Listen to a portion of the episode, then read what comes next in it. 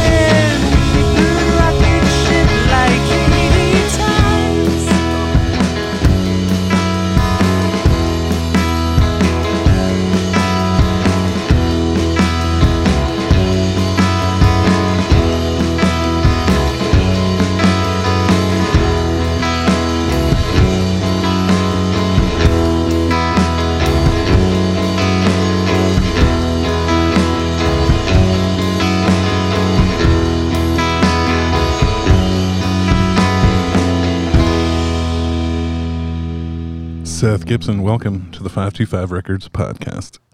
Thanks, Elliot. That song you just heard, uh, you recorded that and uh, mixed it. Yeah, it's been a while since I've heard that. That, That- wa- That was the great Emily Kane, yeah, Emily Kane. Milwaukee Zone. The uh, with a song called Super. You can find it on uh, iTunes, Spotify, everywhere else. Yeah, those. Uh, there was a trio, and uh, they were some of my wife Chaw's art students, and that was really the first thing that's been recorded at Maple Lane. The brand new Yeah, Compound Annex songwriter. studio. Uh, singer's name is James Kelly, and he's a, just an amazing songwriter. I freaking love that song. I know, super super good hooks and and uh, man, the low end came out pretty good. yeah. The kick drum sounds all right. I mean, that was before you had any mics or any uh, really decent gear. I mean, Yeah, yeah, that was all recorded in the box using the Apollo uh, eight. I was super jelly because you got a chance to do the big time executive producer j- job where it's your gear, you're recording everything, you're mixing everything. Yeah, They're coming in and playing, and then you got to sit there and mix and do I- everything post. I got to mix everything and all the post stuff. I only made a few suggestions though. Was- they really came in and it was they were pretty tight, Pretty They- easy to work with. Yeah, they they had done their practice and we just did like two passes of each song, and then uh, a couple overdubs of some good guitar solo stuff, and the vocals were overdubbed, of course. I'm just glad that you know there's some kids out there today that still have the fire to play live music and you know Yeah, not electronica. in my opinion, have good musical taste. Yeah, Yeah, yeah, they like all the same bands that I do. and they're 30 years younger. Right. Well, uh, 525 Records podcast is brought to you today by Casamigos Tequila. Oh, In case you didn't know, this is the George Clooney Are you- Are you sponsored by George Clooney now? Hold on, let me get that on mic. Oh man, I gotta ISO that. That sounds awesome. We've had a real tequila sampler kind of week. Everything Hornitos. We had Dwayne the Rock Johnson's tequila uh, the other day, which went real quick. Yeah. Notes of a smooth did. vanilla finish. All right, cheers, buddy. Cheers. Hold on, I can't reach. Thanks, buddy. Going down.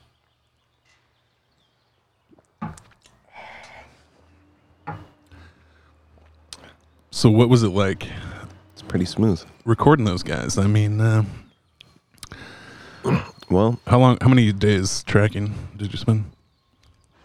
that was we did two days. The first day, we got all the basics, and um, I got the feeling or the impression from them that they thought they'd be done already because they were like super rehearsed. I was like, no, you got to come back and do overdubs. I just love how that's the first record that these guys have done. They're just a young, you know, fresh out of high school band. Yeah, First record, no money, just coming over doing it DIY. You know, yeah. I think they they'd done some home recordings on their own, and James is actually pretty pretty good at the. Uh, I don't know what platform he uses, but he sent me some other demos after I recorded that, and I was like, "What do you need me for? These sound pretty good."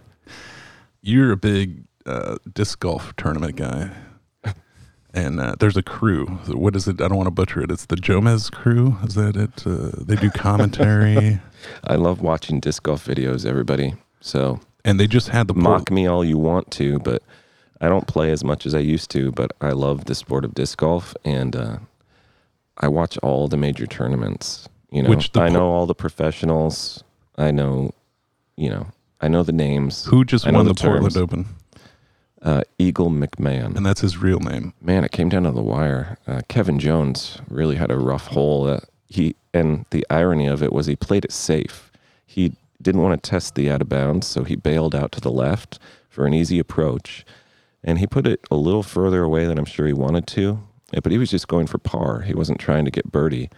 And then on his par putt, hits the cage, rolls away, and it I think he was safe. And then, so he has to putt again for bogey, hits the cage, rolls it, the, the basket's on a mound. So anytime you don't hit the chains and it goes in the basket, you're in danger of rolling away. So he, he hits the band and then it rolls out of bounds. So now he's shooting for seven.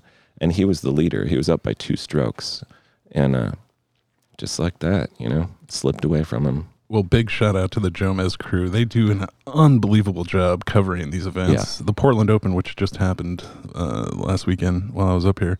I mean, they've got drones. They've also have the RODECaster, the Yeah. most beautiful piece of equipment ever for doing they do podcasts. commentary and their turnaround time is impressive. They're filming 18 holes of disc golf two cameras sometimes three i think but they have a catch cam and a, a cam at the tee.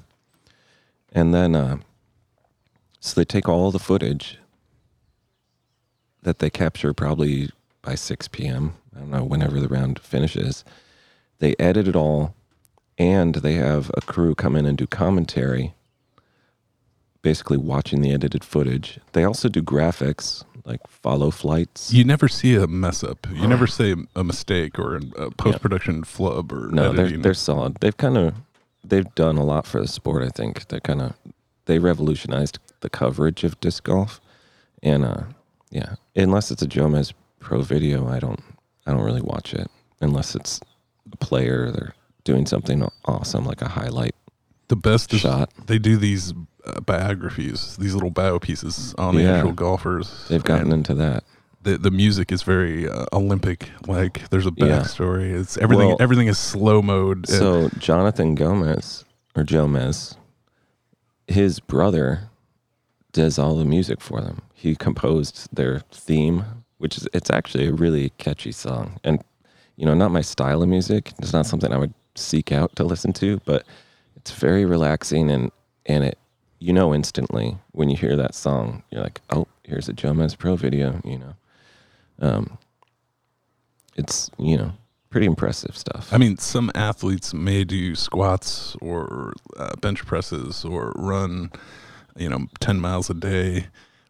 The best is when they show these guys, you know, they're like stretching out. It's, it's all about the elbow and getting the most Yeah. you can on a hyzer. And uh, Elliot just learned the word hyzer the other day. He tried to make a drinking game out of it. what is the opposite of hyzer? Anti-hyzer? Anheuser. Anheuser. So Yeah. that's a reverse hyzer.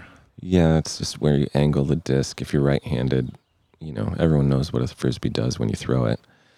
So if you angle it to go to the right instead of naturally to the left, that's called anhyzer. You think we could get Eagle McMahon on the 525 Records podcast? I mean, if he saw some value in it, there is no value. all right. Well, now we've covered disc golf. I mean, Bro, we're just getting started on disc golf. Everybody going down lawnmower videos and everything, or you know who else I like watching though? Is Rick Beato. That yeah, dude, a shame what happened to his channel. What happened to Is The DMCA. I mean, they're are getting everybody. It's just music copyright. You Yeah. know, they're fucking. Not all of his stuff. You, you know what the thing about him is he he doesn't really make money.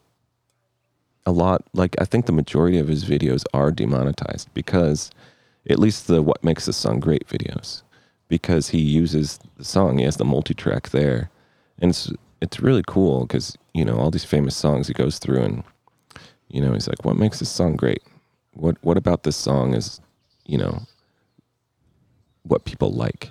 And so he'll iso the vocals and he'll iso the kick drum and show you the fills and you know say listen to these guitars and like when they're blended just with the bass and how you know how they interact together. So but because he's playing the band's song all the all that money's going to the artist you know? He's not really getting any revenue from his views and all that. Well, it should be a complete fair use. You Well, know, there his latest video was he finally filed a fair use because he was doing a you know, educational. an education it was an educational video and he was cover he was basically he didn't sing the song he just played the chords and i think it was uh, ramble on it was zeppelin and whoever whoever owns the publication or the publishing rights for that zeppelin song um, someone in the office was like yep no we're gonna demonetize this you know if we And he- played Ramble On on the podcast right now, Jimmy Page would get a text and then immediately Yeah, someone we'd be have a notified. cease and desist. But again, he didn't. All he did was play. He was talking about interesting chord structure and what makes a song not boring, right? And so he used that as an example. He used several other examples in the video. And again, he's just playing the chords. He's not covering it. He's not singing the lyrics. Not doing anything. And uh, he only. I think he only filed the fair use dispute because everyone comments you should do that. You know. Normally, he just I, I think in some videos he does a rant, like a follow up video where he rants about this is BS, you know, th- and this is why, and and a lot of them get taken down. And like the, the same thing is happening on Twitch right now, where if you have a, a Twitch stream, whatever game, you have music, it, it has to be so low in the background and you have to be talking so continuously. Otherwise, they will just totally, Yeah, if they don't nuke the stream, they'll at least block the audio, which is a real pain in the butt. can we have some music in the background? I think we're at, at this album, we're at kind of a crossroads in our career. And so, uh, you know, we'll know within the next five or six months what the future will be.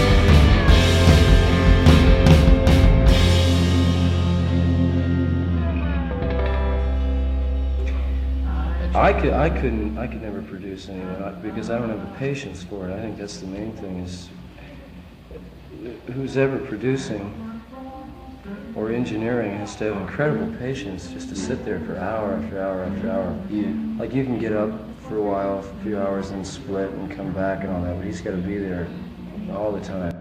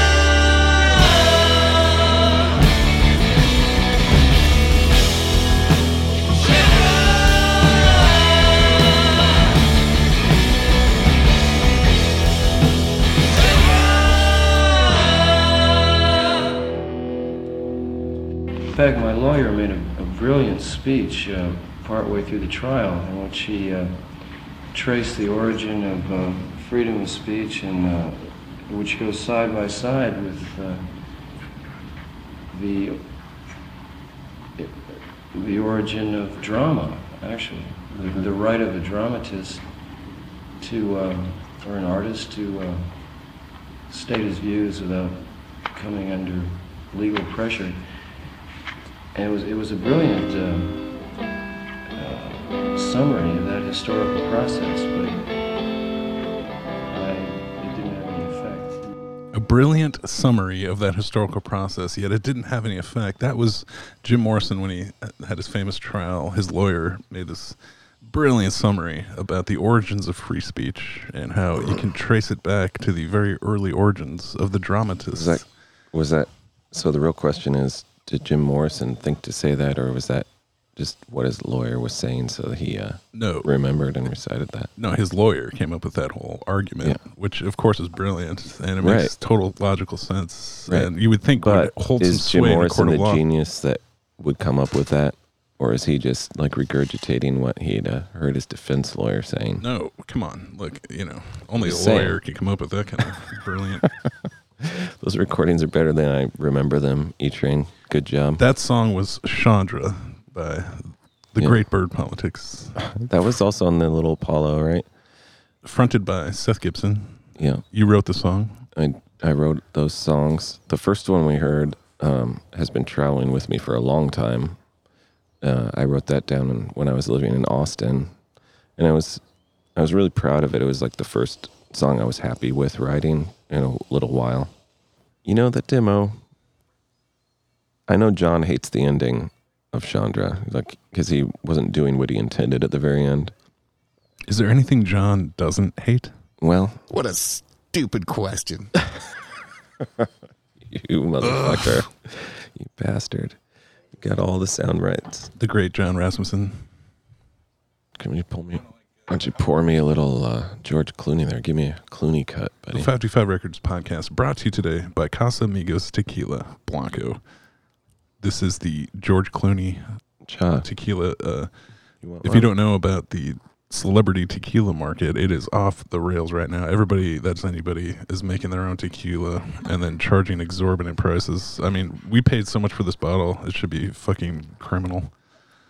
I mean, it's not that. It's forty three dollars, which I guess is a lot for that size bottle. Fucking ridiculous. I'm sure it's just your average run of the mill. I mean, it tastes great. Yeah. It's got notes of a smooth vanilla finish. Yeah. Cheers, guys. Cheers. Stick some salt off the dirt table. You ruined it, Elliot. All right, cheers to the 525 Records podcast, Seth Gibson edition, brought to you by Casamigos Tequila.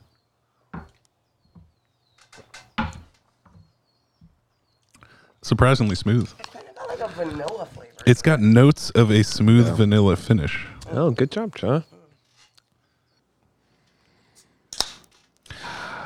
Well, it's time on the 525 Records podcast for Drunk Dialing on a Wednesday. We're going to call some people, see what happens. We may not get anybody.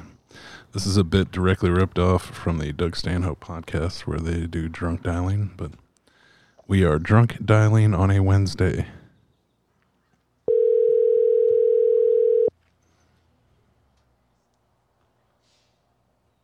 Hello, Alpha. What a Seth. stupid question. Oh man, how's it going? Can What do you? you? Yeah, what are you guys doing? I'm sitting in the sun having a cocktail. What the Oh fuck man, is this? you're live on a Beat. podcast right now. I'm on a podcast right now. What a stupid Yeah. You question. tricksters, you. Do you hear those sound bites? Is Ugh. it John? Yeah. John the soundbite? Yeah, John's the Ugh. I look like an ogre, but I got the voice of a fucking angel. I, I see a button that you're pushing that's saying that stuff. Is that how this works? Yeah, you know, Elliot's pushing the buttons and you've got it exactly. Alpha, welcome to the 525 Records podcast. You are live on the air. Wow, you caught me at a great time. I'm sitting outside in the sun, three blocks from the beach with a cocktail. Wow, that Awesome. sounds amazing. Yeah. Talk Yeah. about talk about Seth Gibson a little bit. This is the Seth Gibson episode number two. Oh, the ingenue become rock star. um, hey, I met Seth when he was a little kid, actually, next door to my house. True. Um, we were he would come and spend the summer. Yep, he would come and spend the summer from the East Coast, and um, all the Gibson boys, all three of them would come um, every summer, and they had a, co- a cocker spaniel that would hump its soccer ball. Oh yeah, Ugh. Barney. Yep. Barney Google. Barney, What Yeah. the fuck Barney is Google. this? hmm So that was one of the memorable things about the Gibson family was Barney Google. My most Um, memorable thing was uh, the school bus in your driveway, Mm hmm and that was pretty Actually, amazing. just wrote an essay about that. yeah, Just wrote a whole essay about that and my dad actually. that's awesome. What is the scene, what is the scene like over there? What are you doing right now? And, and Seaside. Yeah. Uh, today I worked on a construction site and I loaded a huge trailer um, with probably a couple thousand pounds worth of construction debris. Um, it was partially for money and it was partially because I need a beach bod for Mexico in Wow. September. Where are you going? So going to Puerto Vallarta in September. Ooh, nice. I'm graduating from college. Congratulations. Thanks. Yeah. So then, then I didn't know Seth very well. So let's get back to Seth for a minute here. Let's get I back. didn't know Seth well. Let's get back I didn't to know Seth Seth. well. Let's get back to Seth then- real quick. yeah, and then I, I, I, um, I took an adventure with my brother John. John, are you there? Ugh, what a stupid question. Is it is that a button that you're pushing? John is not here, Alpha. it's just me and me and E Train. okay, so um, that's amazing. But uh, we got on a bus to visit uh, Seth's older brother Kyle on uh, in Pittsburgh, where he was in art school, and um, and then I brought my Alpha Noise tape. Not Um, to you know just talk about me the whole time, but I brought it. You know, I'm glad you mentioned that because uh, 525 Records just released the Alpha Noise album back in uh, December. It's I know still I'm, I'm getting a huge response. I really off the press. appreciate it. You're actually you're actually leading the streaming revenue category. I? Believe it or not, yeah. I'm not going to tell you a number because it'll disappoint you, but you are Well- bl- blowing the other artists away. Hey, I've- I I know I know for a fact that I came to a pool party recently in Portland, and somebody was like, who I've known as an acquaintance for years, was like, um, um, I'm just gonna say it. Um, now I'm a super fan, and I was like, what? What's happening? Alpha Noise. and and I was like, what? And she's like, I heard alpha noise, and I was like, what? Wow. Yeah, you can hear Alpha Noise cool. on all your favorite streaming platforms: iTunes, Spotify, YouTube. Uh, you know, wherever music is available. Check it, It out. It was really, it was a surreal experience. Actually, I was like, okay, that's interesting. Hmm. Yeah. I think I uh, was out in Portland for a summer. I was like 16. And uh, I think you gave me that little secret about, oh, if you want a bass drum, you just tap on that microphone, you know? Like, uh, oh yeah, boom, I use boom, that ch- trick. boom, boom. ch- So Yep, yep. a lot of the percussion on my project was probably, you know, biting off yours. Um, I didn't use a lighter for a snare, but you know, I definitely, I definitely used that tap on the uh, 57. Great memory for details, Seth Yeah. Gibson. Great memory for details.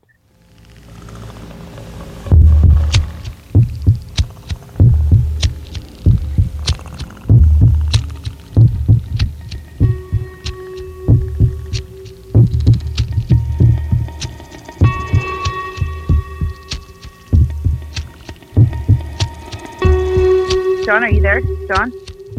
Ugh, what a stupid question. What the fuck is this? um, John was my graphic designer, and um, I, I had a photographer named Lauren Bailey who did the inside photography on the cover, and John did the layout. I had a whole vision of how this cassette should look. Yeah. Here, listen to this. This is the uh, bass and cigarette lighter snare. Can you hear that? yep, I mean, how awesome is that? that is the flick of a bit. That's the flick of a bit. Yeah. This is home recording at its finest. Yeah. I was so under the influence of marijuana cigarettes at the time too. That's where the lighter came into play. Yeah. I'm kind of getting. I'm gonna be honest. I'm getting back to my roots. Um, I got the. I got a new interface that works with GarageBand, and I'm just gonna treat it like a four track. In the old days, I've also been doing a lot of writing, like just actual writing, essays and and writing, Yeah. and I want to apply it to uh, lyrics again. And um, I'm just kind of. I've got a new, a new um, energy right now. I feel like I like it. hasn't been there for a long time. Yeah. I need to get that energy back. I don't feel like I've written a new song in Oh. forever. You have such an amazing singing voice. You're an amazing guitarist. You were the ingenue become songwriting genius. Well, thank you. And uh, I miss the Senators. It's one of my favorite bands that ever existed on planet Earth. Well, we were just talking about uh, Panka and Three Pound Universe the other night on the Burr Politics. Oh yeah, the many names of that band Yeah. of that Oh, and Freak Freely. and Freak Freely, Three Pound Dick was the first variation, but then it was like, ah, me Ah. and John are brother and sister in the same band. So you it know, wasn't- do we need to call our band Three Pound Dick? It wasn't just a joke. That was an actual band name because that was quite a debate on the Oh, other that's funny. podcast that John yeah, seemed no, to, settle that debate right now. It was a name shortly. Shortly. Shortly John lived. said it was just a Yeah. joke and that it was always Three Pound Universe and that you guys just said that as a joke. No, yeah, no, but we were lit also before lit became famous, and this Right. is a, a, a, a really a really true story. a really true story is that I met um I met the band lit Oh, really? and as I was I had still had that so we had had that band name um same band Pinka all, but pre Pinka we were lit we loved our band name our tape case art uh theme was Barnum and Bailey Circus tents um engravings on fire. And um I would say things like we're lit and we hope you are too or something like that. I don't know. Dumb things. And um we we loved our name. We owned our name and we loved it so much. And then uh, we booked a show at uh, Captain Ankeny's downtown Portland. And I had a job that started at 2 a.m. like a weirdo. It was for the railroad, and um, we ha- I had to be done at midnight. Right, I had to finish work by midnight, load up, and be at work at 2 a.m. Very weird time in my life, but so I asked if we could be the opening act, please. No matter how many people we brought, can we please be the opening act? They said yes. We got there and I said, no, no, no, you're lit um, you're headlining. And I said, nope, we can't headline. We got to switch it up. I got to work tonight. And they were like, no, no, no, you're lit from San Francisco, right? no and I was like, no, I don't know who that is. What a And they were stupid like, question. you had the same fucking booking as Lit? The no, other Lit? they thought we were a more famous band. Right. They thought we were the other lit. But you guys were The playing the same agent- show? No, they thought we were them. Oh, So they put us in the headlining slot because they were already getting radio play. And you're like, can, can we get our check first, please? I wish we could have got paid. It turned into a deal. They did put a second. I was late to work. Um, and they said, you have a problem because there's another band with your name and they're getting really famous. They're on the radio. And I was like, what? Oh my God. And, um, so fast forward now. The, uh, night that I was, uh, hanging out at a strip club and I saw Marconi from KNRK, the radio DJ. I remember that guy. And yeah, so I. I had known him. I had known him from the strip club a little bit. So we start running around together, and he says we have to go to um, Sassy's tonight. And I go, okay, we'll take a cab to Sassy's. We're getting loaded. the and world famous Sassy's. Yeah, world famous Sassy's. There's a, a a rope and a cable and some guys sitting behind like a velvet rope, like a VIP area. We go over there and we're hanging out and I'm like, Who's this? And he's like, Oh, this is the band lit. They played in town tonight and I was like, Motherfuckers. What are the odds? Wow. Is there a fist So- fight? I infiltrated their after party No way. very cleverly. No oh yeah. I went downtown. I went back to their hotel room. They had a suite from the top of well, I don't know what it is now, but it had a great view and it was a big hotel room. And there was all these people partying, and I was like chatting with the drummer all night. And I think he thought he was flirting with me, and I was getting really loaded. And I said, "You know what? You stole my band name." When I was wasted, right? Man. And he goes, "What?" Because these guys were older than me. Really, literally, they're older than than us by a while. They had been at it for a while, you know. And uh, I'm like, "You stole my band name."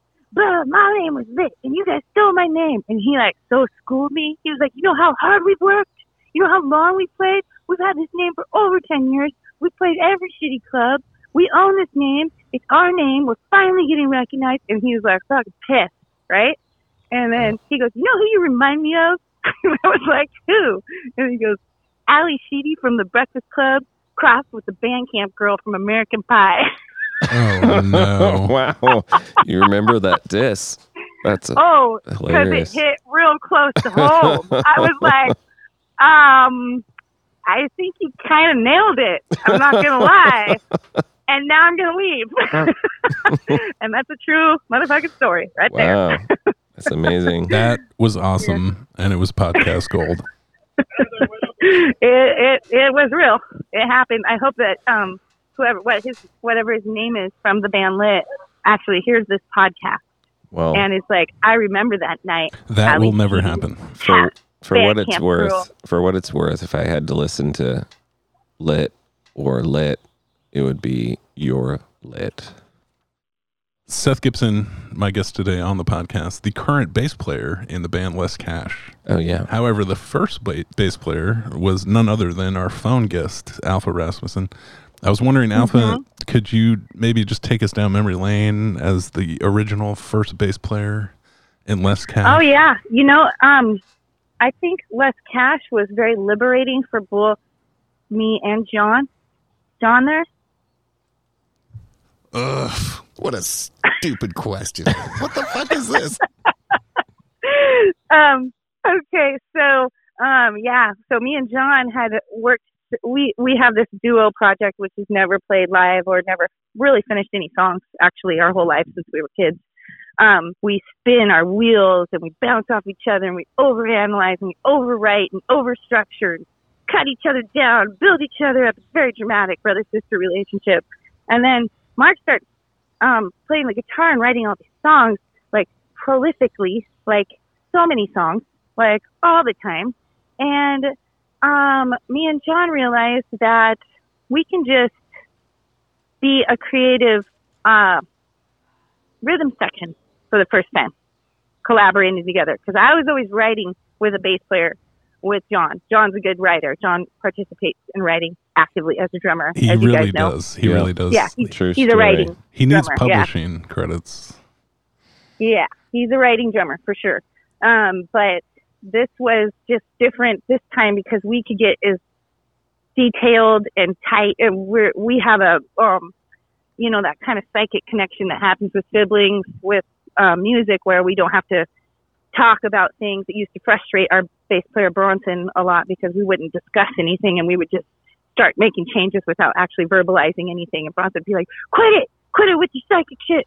You know, like I, you got to clue me into what's happening. So me and John could do this behind Mark, like, um, like a palette for Mark to write songs upon, kind of. You know, so it's really a relieving, re- like, I don't know how to express it, but just a, a really freeing, liberating, fun time in that band. 525 Records, uh, the genesis of it was the house that we lived in for a long time. It was 525 Southeast Lincoln Street.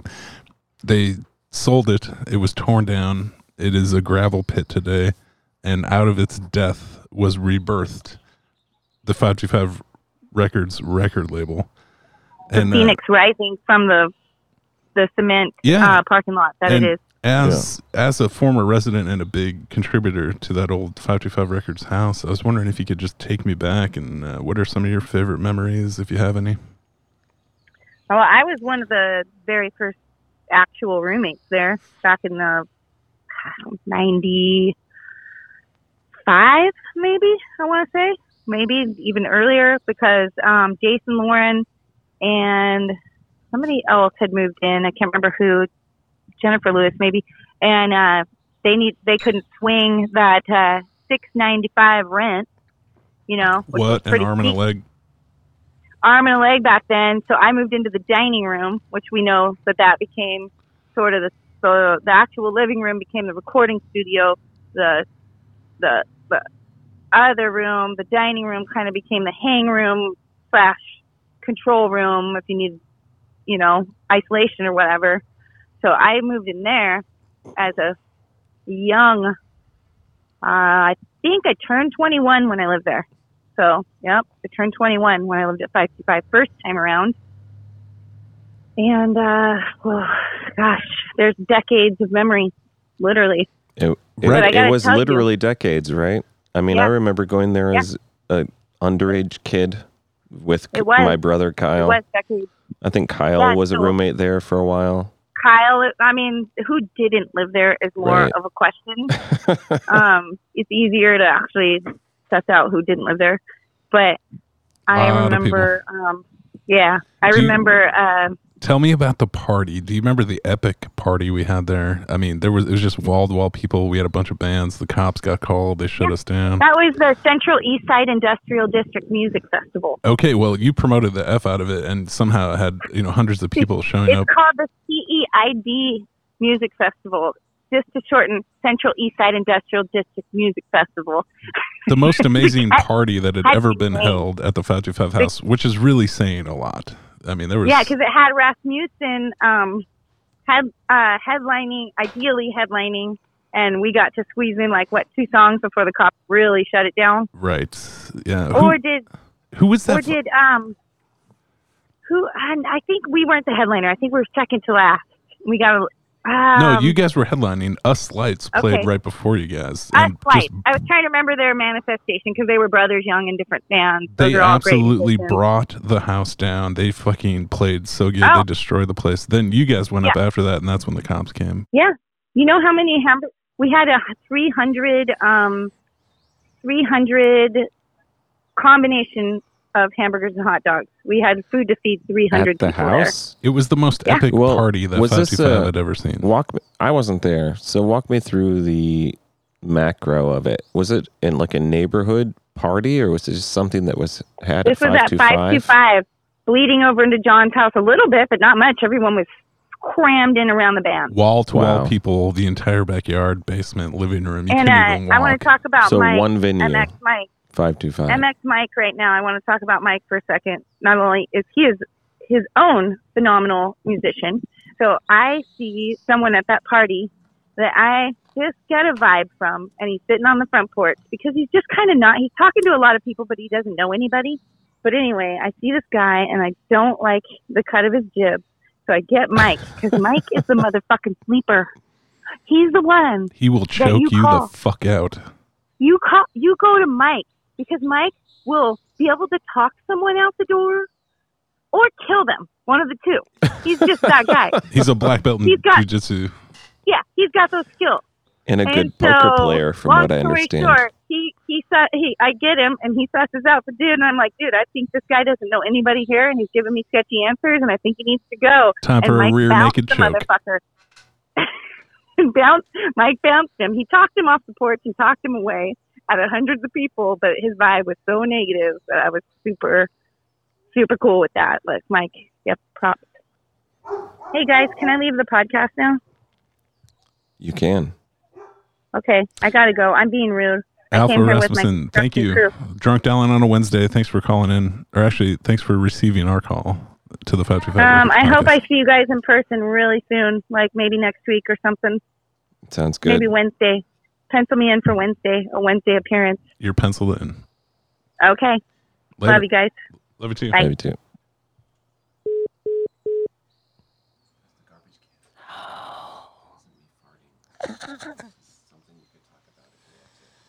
Seth's.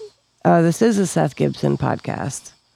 So if you really want to get down and dirty and know the real Seth Gibson, there's a couple things that I want the public to know. Are you ready, E Train? Making its second appearance in two consecutive episodes because the song is so good. This is Lonely Soldier by the band Panka, fronted by Alpha Rasmussen.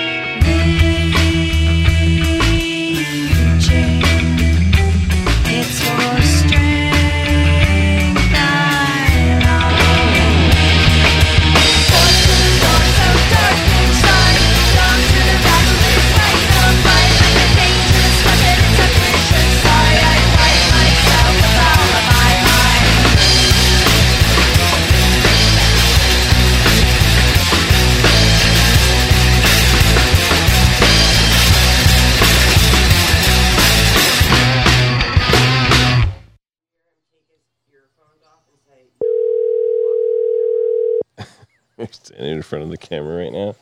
Yeah, this is a it's a producer's note, you know.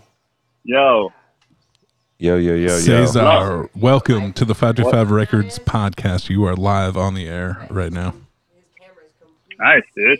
What's up? How's it going, man? How you been? Good, man. Fucking, uh, excuse my technology's been not been participating uh, very well with me. So I have these damn earbuds on. So I hope you guys can hear. Can you guys hear me clearly? Yeah, we we are uh, Bluetoothing you through Sound pretty clear to me. a brand new toy Oh, cool. that I have called a RODECaster. It lets you pipe in phone calls and do podcasts at the same time. Cesar Aguilar, welcome to the Factory Five Records podcast. Uh, my guest today is Seth Gibson, and he played in a band with you for a little while in Austin, Texas, and uh, you guys know each other pretty well.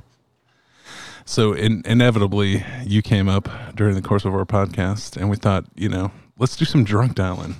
Drunk dialing on a Wednesday. Who can we call? So we uh, we called you. What's the scene like over there? Describe Austin, Texas today. What was your uh, day like? Well, dude, um, you know what? It's Austin's kind of been like the frickin' Northwest. I mean, what I hear in terms of weather, like it, you know, the the kind of the the thinking when you're from somewhere like Texas is that it's always rainy and and uh, you know you guys are always getting rained on in, in- in your neck of the woods. And Austin has been that way, man. It's such uncharacteristic weather, man. Basically, you know, all of May was rainy, all of A- um, all of April was rainy, and we have just been kind of overcast for you know the better part of I would say 60 days. And then fi- finally, um, it kind of broke. It kind of broke uh, this this week, where it's like finally it's like hot and you know getting some blue skies and back to the normal frickin' Texas heat, man. Tell me about the ice storm back in uh, March, or maybe it was February. oh, dude. The entire You city thinking was out of power for days and days. I mean, it was a national headline. Yeah. You know what's funny, man? Anytime I talk about the weather, I think about that um, that REM song that I think they all hated, "The Shiny Happy People," where he says, "Should should we talk about the weather? Should we talk about the government?" Or something like that. You know, do you know do you know what song I'm talking about? I think so. Yeah. Anyway, man, I, anytime I find myself talking about the weather, I always think about that lyric. I used to make fun of that song. I was like, but you know, inevitably as people, we're going to talk about the weather. I mean, the entire city of Austin was without power for uh, you know days upon end. I mean, where was it for your own predicament? I mean, did you guys lose power? Did you lose water? Was there icicles hanging from the ceiling fan? I mean, You know what? It's funny, dude. Um, my sister called it. She goes, "Man, this year has been terrible. It's like COVID. First it was COVID. Now we have snowvid. Um, so I mean, that kind of gives you a, a general idea of, dude. It was traumatic, man. It was. I mean, Carla and I, I would say I was kind of on the verge of a of a little bit of a breakdown, just because. Um, yeah, I mean, first of all, like we never have gotten down to two degree weather. It was like two degrees Fahrenheit. You know, and other parts of the of the country, obviously that's something that they all go through, but not common here. So on the first day that it happened, there was all this snow, and I was like, "Ooh, this is kind of cool, right?" It's like it was all this powdery snow. It was awesome, and we're like, "Ah, we'll be okay." But then, like the reality started hit, hitting me that like we don't have plumbing that could that can withstand this type of temperature. right? And so, so Carla's like hopping on like Reddit and like just hearing all over the city that, you know, people's, people's, uh, their plumbing pipes are busting, you know, water's leaking through ceilings, homes are getting ruined. And we're like, and it just was like this, um, kind of this just like sense of impending doom, you know? so what happened? And then on the, to you guys? I mean, did you guys lose power? Did you lose water? I mean, how bad did it get over there? In, Well- uh, Well, yeah, yeah. So on the second day, we had sleet and ice with freezing temperatures, and that's when everything went to shit, dude. Um, shortly thereafter, we lost we lost water. Uh, we might have lost power for just a bit, man. We were really lucky, dude. We were in this little alcove that didn't get hit with a trifecta, where you were like losing water, um, electricity, and heat.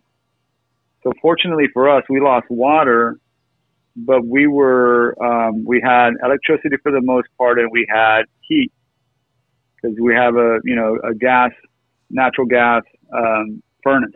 Natural gas saved the day for a lot of people down there. Yeah, dude. And- dude, we were dude, we were straight up. I was straight up melting snow so we could bathe. Oh, yeah. And you know, Crazy. the reports that I heard was it was very sporadic. Like depending on what part of Austin you were in, was everything. You know, if you were in one part, you'd be totally fucked, and if you were in another part, you were like unchanged. It was, you know, really, really, you know, sectored out. But anybody that had natural gas, like, made it through. They had a fireplace, they had a stove. Seemed like Yeah, I would say that. Yeah, I mean, yeah. If well, but that's the thing. There was reports of you know some of some of the gas going out. I mean, it was just to your point. Like you didn't know what you were going to get hit with. You didn't know whether you were going to get hit with your electricity going out one day, and or and then your heat going out the next day, and then your water going out the next day. I think for Carl and I, what we decided was in a situation like that, it's like so long as we had the heat, we were going to be okay because we could we had plenty of snow to melt, and we could light up candles, you know, for light. And uh, but the heat was like the one thing that was going to be the uh, the deal breaker for us. If we lost heat, then we were going to end up in a pretty miserable spot. you know? and as did a lot of people who were just sitting in their cars, uh, you know, for uh, you know an entire night. I think a number of people died sitting in their cars due to car- carbon monoxide uh, poisoning. You know, I mean, there was really, from what I understand, you know, there was a shortage of electricity, but for the most part, it was the providers that refused to pay the exorbitant prices. Uh, you know, to be able you to, can you can say you can say it. I mean, it's just it's just it's a shit show, a and it's complete just like and total shit show. you know yeah it's like you know this is you know the pitfalls of like unregulated capitalism and this is what it does you know what i mean it's like It's Enron not- all over again. well it's also like it it, it you you you learn to live with the greed until a situation like this puts a magnifying glass on it right and you're like okay yeah so this is you know basically we're at these people's mercy and when the shit hits the fan when mother nature shows you that like like who really runs the show right? Um then you know these guys get caught with their pants down and uh you know and and there's a lot of human collateral. There's people dying in their homes simply because because we can't plan for shit like this and and they can't get a basic human resource like heat in their home. The cold comes all the way down the wheat belt you know? It goes all the way down the plains.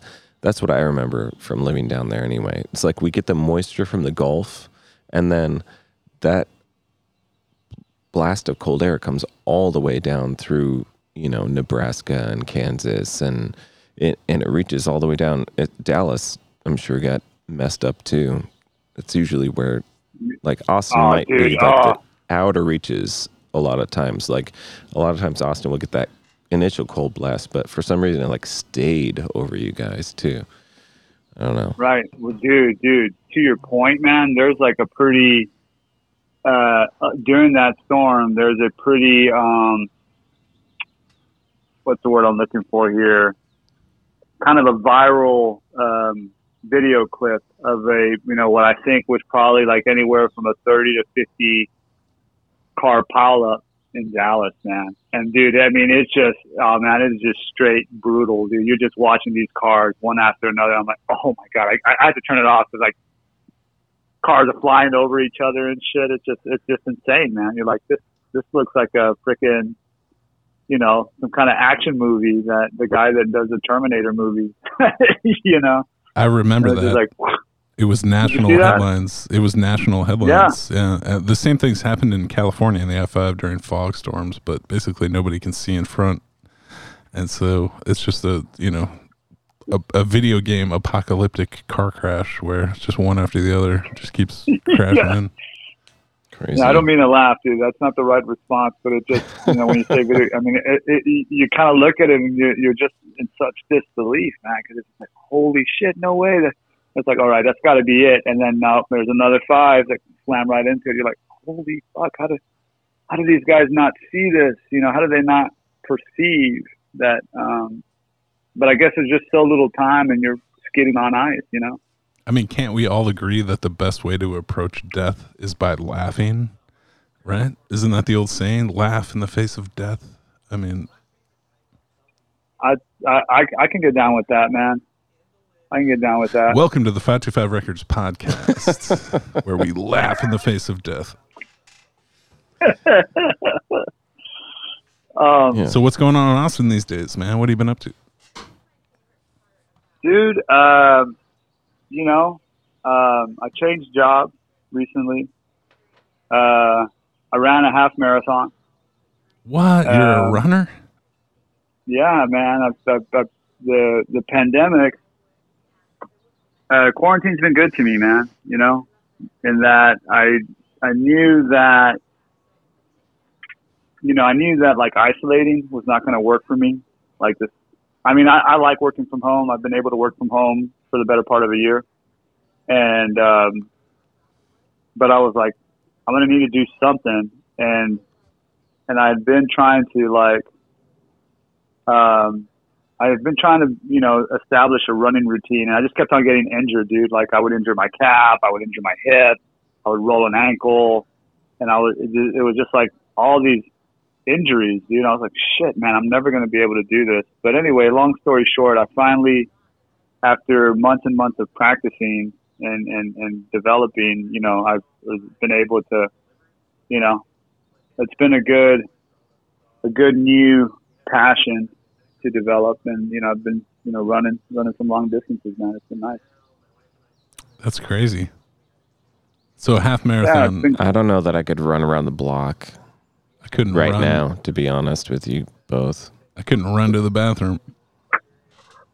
You know what's funny dude is that um I formed like a little run club down here and everybody's like nah man I don't think I can do I don't even think I can do a mile and everybody that I've taken on a, on the run has done three miles with me on their first run Pushing through isn't it. that crazy That's awesome. Yeah. No, no, dude, it's not even that. It's just this mental thing. That's where the run. That's why this has been so cool, man. Because, like, when you run long distances, man, there's just a lot of self-talk that goes on. I can't. I won't be able to do it. Why the fuck am I doing this? This shit sucks. What's the point? Oh my god, my hip hurts. Oh my god, my ankle hurts. And like, you start developing this mental toughness about the whole deal where like you're like, oh, the pain is temporary, I can always like, you know, stretch or use a foam roller or some kind of massage gun, and just that that that routine of doing it, man, has been so good for. I just find a lot of parallels with it. It's uh, all long distance run, long distance running, and and and and uh, you know, just life, dude. It's, it's a. It sounds corny, man. I'm not trying to be all like cliche and cheesy, but there, it's just it's just, it's just been that for me. It's been cool, man. It's been a cool thing. We jammed the Beyonder just a little bit ago, Cesar. Dude, dude. We I was, just, uh, man, I was like, is he going to be okay with this? This one he'll be okay with. We- We, tr- we, we were going to put like a. Elliot started playing a demo iPhone recording. And I was like, I don't know if he's going to be okay with you putting this out, you know? We're gonna- this one. We're gonna play the Beyonder, and then I'm hoping you can do some Well- director DVD commentary.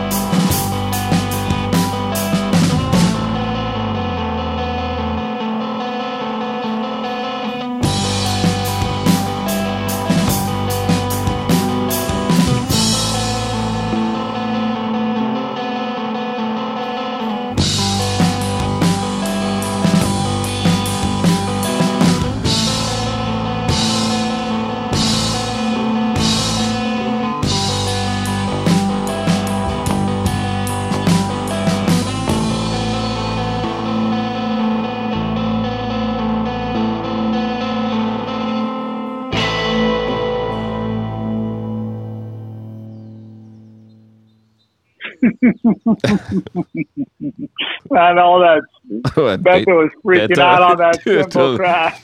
Goosh, goosh, And then- goosh. And then sometimes he just set back, you know? yeah. Uh, dude, That song was The Beyonder. that was a demo. The band was Spectre Whatever- in the Cab. We never. My Like- guest today on the Yeah. podcast is none other than uh, Seth Gibson. On the line with us, luckily for the 525 Records podcast call in, is the great Cesar Aguilar. You guys did that song together.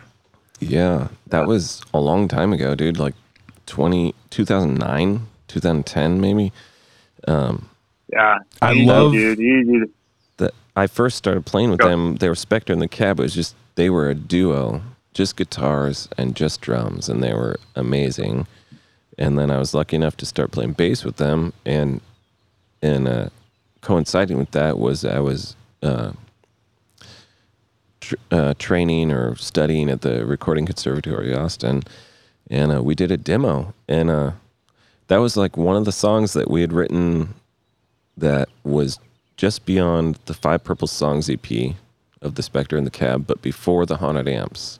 And so it was one of those things that it could have been a song on an album, but it just it was like an in it was an in betweener, you know. It was this Cesar, Yep. you have a line in that song that absolutely floors me. It's something about uh, you want the kingdom with golden pension.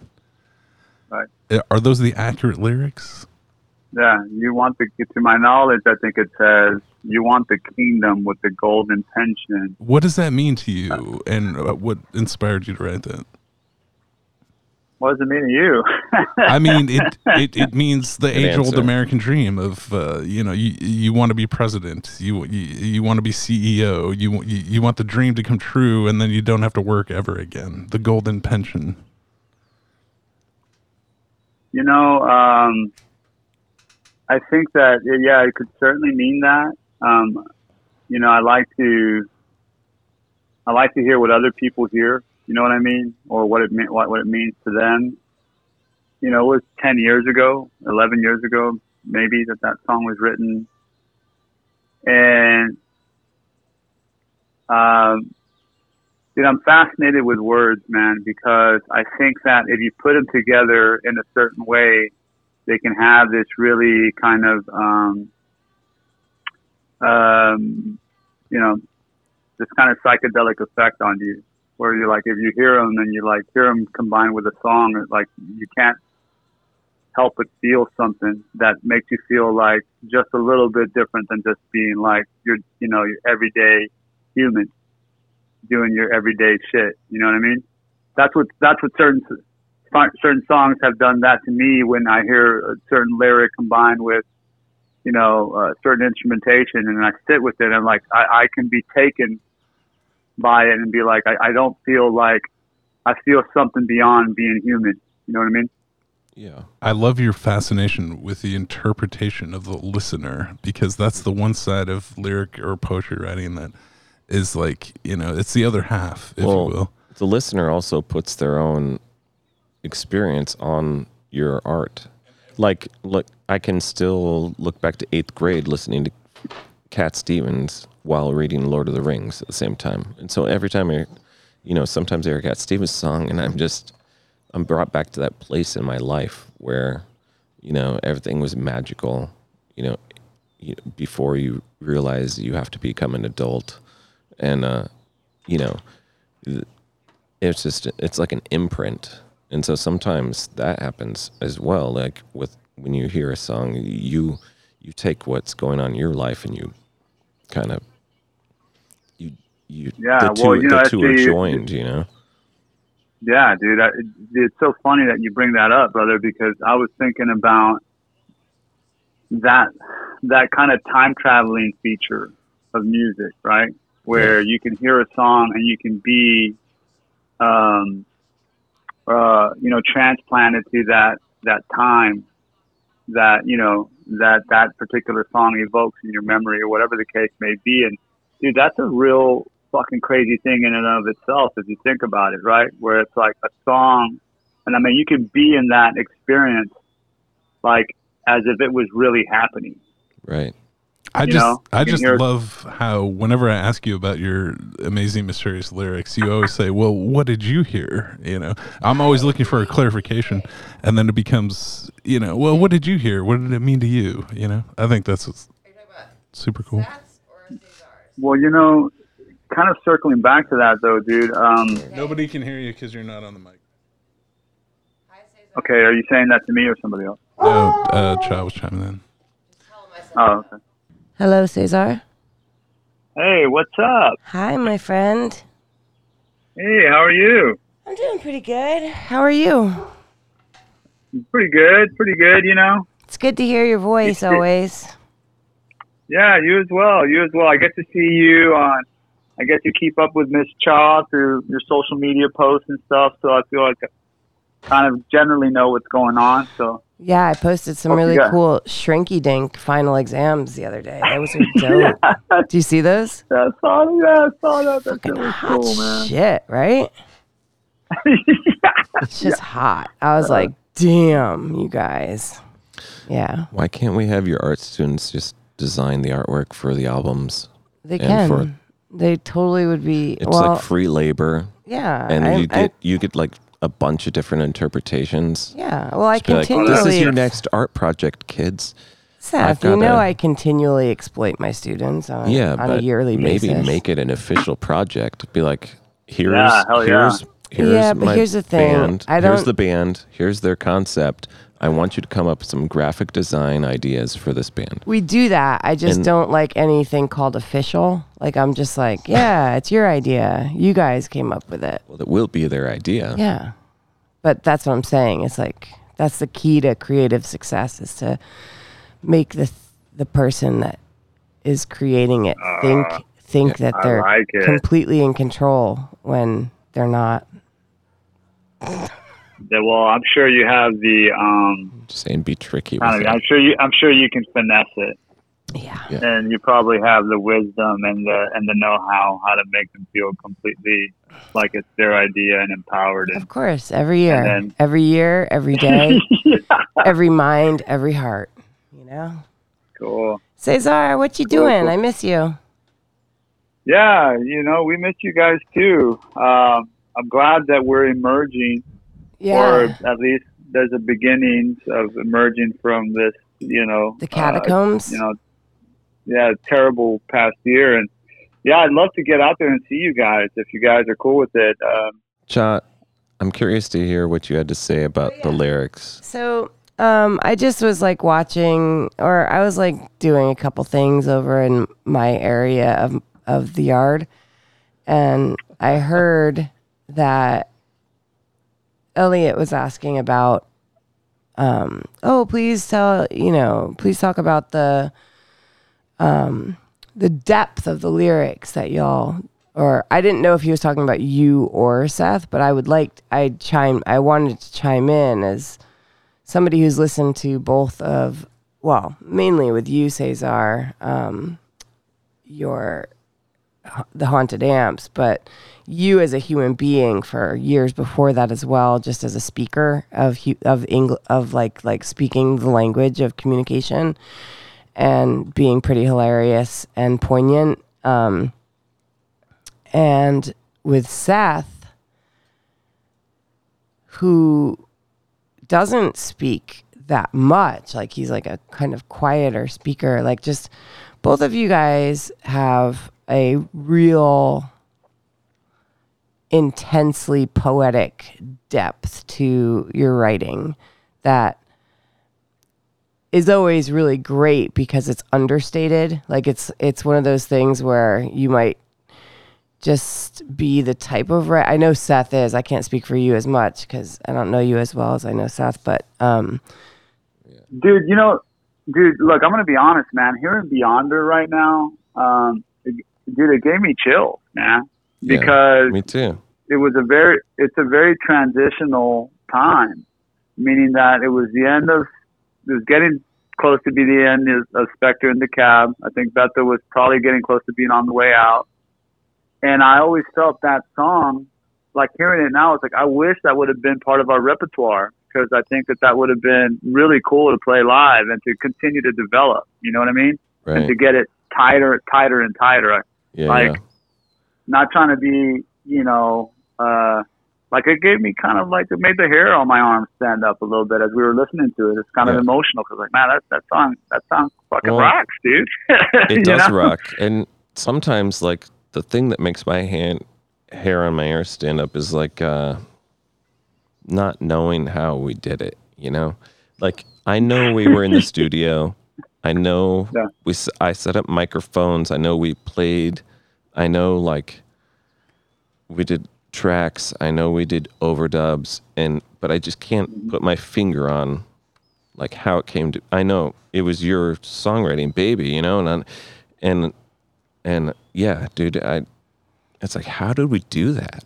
You know, that's like the thing that brings the hair up on my arms. It's like not knowing how it came to fruition, not knowing how it came into existence. hey You Cesar know, and just like, Seth, I'm sorry, Yeah. but I have to Yeah. go cook some cheeseburgers. Thank you, Cha. Nice. That was an excellent question, by the way. Love you, Cesar. Yeah, I love you too, Cha. Great to hear from you. Cesar Aguilar, thank you for uh, calling in to the 525 Records podcast. It's been a pleasure talking to you today and reliving Yeah, some of the greatest hits of the catalog. Uh, look for Haunted Amps recordings to be out imminently. Uh, Spectre in the Cab, man, that is a record that needs to be out there for sure. Thank you for uh, talking to us today. I appreciate it. Thanks for coming on the podcast. You got it, guys. Thanks for having me, man. And uh, y'all take care out there. I look forward to uh, connecting with you guys soon, man. You know it. All right. Love you, brother. Later. Later, brother. Bye bye. Seth Gibson. Seth Yeah. Gibson. Yeah. It's been a pleasure talking to you today on the 525 Records podcast. Uh, do you have any closing uh, thoughts? Any last words? Any shots you want to give? Any plugs? You can I find just, I just appreciate the grill and uh and uh you can find you can find Seth Gibson no and his on. music all over the internet. Uh, cut that. Um, I appreciate um, every opportunity to make music, and I appreciate my family, and I appreciate you, E Train, for uh, rescuing obscure projects. And uh, Well, I, I appreciate Yeah. you for appearing on the 525 Re- Records. I appreciate podcast. Cha specifically for cleaning the grill right now. Don't forget 525records.com. Uh, you can find us on social media at 525records. Seth Gibson. Uh, check him out. He's got a number of amazing albums. Something like Tragedy is out there on Spotify, iTunes. Check it out. The single The Prey is uh, by far the highly, Yeah, most highly recommended single from the Seth Gibson catalog. Not Five- not by me though, to be honest. Well, by Elliot. me. By me. Okay. I'm recommending it All right. as the most highly recommended single. Just cut me out of that then. 525records.com. Seth Gibson, Thank you, Elliot. you got it. Good talking to you. 525 Records Podcast. We'll catch you next time.